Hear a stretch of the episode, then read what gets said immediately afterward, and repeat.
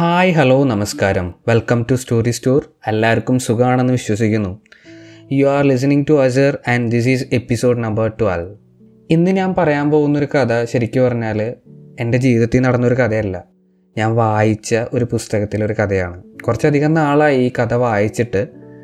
പക്ഷേ ഇപ്പോഴും എന്റെ മനസ്സിൽ തങ്ങി നിൽക്കുന്ന ഒരു കഥയായതുകൊണ്ട് ഞാൻ വിചാരിച്ചു ഇത് പോഡ്കാസ്റ്റിൽ നിങ്ങളടുത്തും ഷെയർ ചെയ്യാന്നുള്ളത്. കാരണം ഈ കഥ എഴുതിയിരിക്കുന്നത് സുധാമൂർത്തിയാണ്. സുധാമൂർത്തിയുടെ ഒരു ഷോർട്ട് സ്റ്റോറി കളക്ഷൻ ഉണ്ട്. The old man and his god എന്ന് പറഞ്ഞിട്ടൊരു പുസ്തകമുണ്ട്. ആ പുസ്തകത്തിലത്തെ ഹോരിഗല്ലു എന്ന് പറയുന്ന ഒരു ഷോർട്ട് സ്റ്റോറിയാണത് ചിലപ്പോൾ ഇത് കേൾക്കുന്ന ആരെങ്കിലുമൊക്കെ ഈ കഥ വായിച്ചിട്ടുണ്ടാവും മുന്നേ.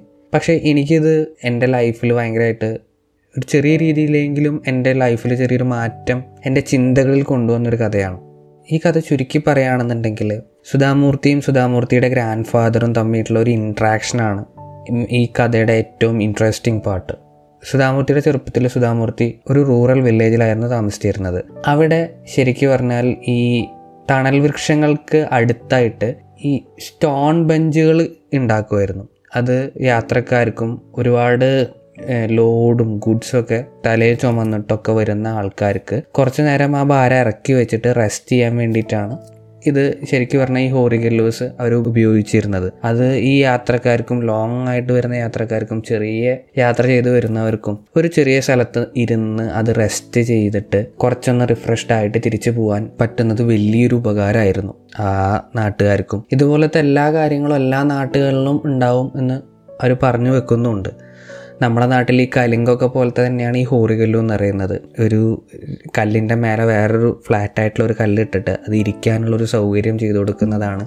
ഈ ഹോറികല്ലു എന്ന് പറയുന്നത്. ഹോറികല്ലു എന്ന് പറയുന്നത് ഒരു കന്നഡ വേർഡാണ്. അപ്പോൾ അതിനെ നമ്മുടെ നാട്ടിൽ വേണമെങ്കിൽ കലിങ്ക് എന്നൊക്കെ വേണമെങ്കിൽ നമുക്ക് പറയാൻ പറ്റും. സുധാമൂർത്തിയുടെ ഗ്രാൻഡ് ഫാദർ ശരിക്കും പറഞ്ഞാൽ റിട്ടയർഡ് സ്കൂൾ ടീച്ചറായിരുന്നു. അവർ റിട്ടയർമെന്റിന് ശേഷം ഇതുപോലത്തെ ഒരു ഒരുപാട് ഹോറി ഗല്ലൂസ് ഉണ്ടാക്കാൻ തുടങ്ങി. മറ്റുള്ളവർക്ക് വേണ്ടിയിട്ട് അവർ അത് ക്രിയേറ്റ് ചെയ്യാൻ തുടങ്ങി. ആൻഡ് ഈ ഹോറിഗല്ലൂസിന്റെ അവിടെയാണ് സുധാമൂർത്തിയുടെ ഗ്രാൻഡ് ഫാദർ ഒരുപാട് സമയം ചെലവഴിച്ചിരുന്നത് റിട്ടയർമെന്റ് ലൈഫിൽ അപ്പോൾ സുധാമൂർത്തിയും ഗ്രാൻഡ് ഫാദറിന്റെ ഒപ്പം പോയിട്ട് അവിടെ സ്പെൻഡ് ചെയ്യും. ഗ്രാൻഡ് ഫാദർ ഇതുപോലെ കുറേയധികം യാത്ര ചെയ്ത് വരുന്ന ആൾക്കാരെ കഥകൾ കേൾക്കും. അവർ തലയിലെ വെയിറ്റുകൾ ഒക്കെ ഇറക്കി വെച്ചിട്ട് അവർ ചുമന്നു കൊണ്ടുവന്ന ഭാരങ്ങളൊക്കെ ഇറക്കി വെച്ചിട്ട് അവർ ഫ്രീ ആയിട്ട് കുറച്ച് നേരം ഇരുന്ന് സംസാരിച്ച് ഒന്ന് റിഫ്രഷ്ഡ് ആയിട്ട് അവർ തിരിച്ചു പോകും അപ്പോൾ അതിൽ കുറേ ആൾക്കാരുടെ സങ്കടങ്ങൾ സുധാമൂർത്തിയുടെ ഗ്രാൻഡ് ഫാദർ കേൾക്കുന്നുണ്ടാവും. ഒന്നും ചിലപ്പോൾ തിരിച്ചു പറയുന്നുണ്ടാവില്ല എന്ന് പറയുന്നത്. ജസ്റ്റ് അത് കേട്ടുകൊണ്ട് പോവും അപ്പോൾ ഒരു ദിവസം സുധാമൂർത്തി ചോദിച്ചു ഗ്രാൻഡ് ഫാദറിന്റെ അടുത്ത് എന്തിനാണ് ഇപ്പോൾ ഇത്രയധികം ഹോറിഗല്ലൂസൊക്കെ ഉണ്ടാക്കുന്നത്? ഈ ഇത്രയും ടൈം ഇവിടെ സ്പെൻഡ് ചെയ്യുന്നത് എന്തിനാണെന്ന് ചോദിച്ചു. അതിന് അദ്ദേഹം പറഞ്ഞൊരു മറുപടിയാണ് എനിക്ക് ഏറ്റവും സ്ട്രൈക്കിംഗ് ആയിട്ട് തോന്നിയൊരു കാര്യം. ഏതൊരു യാത്രയാണെങ്കിലും അത് ജീവിതമാണെങ്കിലും വേറെ എന്ത് യാത്രയാണെങ്കിലും ഉണ്ടല്ലോ നമ്മുടെ ഭാരം ഇറക്കി വെക്കാൻ ഒരു സ്ഥലം ഉണ്ടാവുക. നമ്മുടെ പ്രശ്നങ്ങൾ തുറന്നു പറയാനൊരു സ്ഥലം ഉണ്ടാവുക. ആ ഒരു ആക്ട് കഴിഞ്ഞതിന് ശേഷം നമ്മളൊന്ന് റിഫ്രഷ്ഡ് ആവും. അതുവരെ ഉണ്ടായിരുന്ന തളർച്ചകളെല്ലാം മാറ്റി വീണ്ടും നടക്കാൻ മുന്നോട്ട് നടക്കാൻ നമുക്ക് ഒരു ഊർജം കിട്ടും. ഇതുപോലെയുള്ള ഹോറിഗല്ലൂസ് പോലെ ആയിരിക്കണം മനുഷ്യന്മാരും.